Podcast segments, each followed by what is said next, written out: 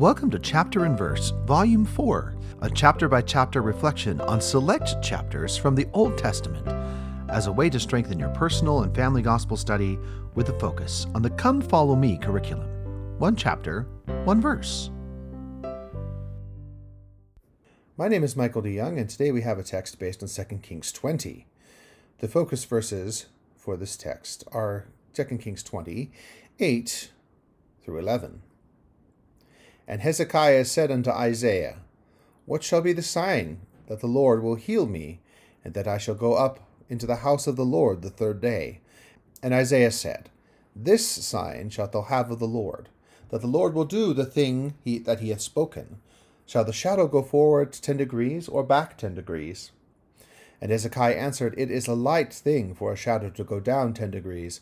Nay, but let the shadow return backwards ten degrees. And Isaiah the prophet cried unto the Lord, and he brought the shadow ten degrees backwards, by which it had gone down in the dial of Ahaz. And now the text. There's nothing too hard for the Lord to do. There's nothing too hard for the Lord to do, for everything rests in the palms of his hands. There's nothing he plans that he can't see through.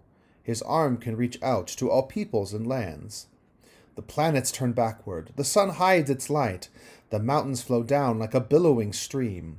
The brightness of day shall descend into night, the simplest of stones takes on heavenly sheen. The living find breath, and the dead find new life. The future and past stand revealed to his eyes.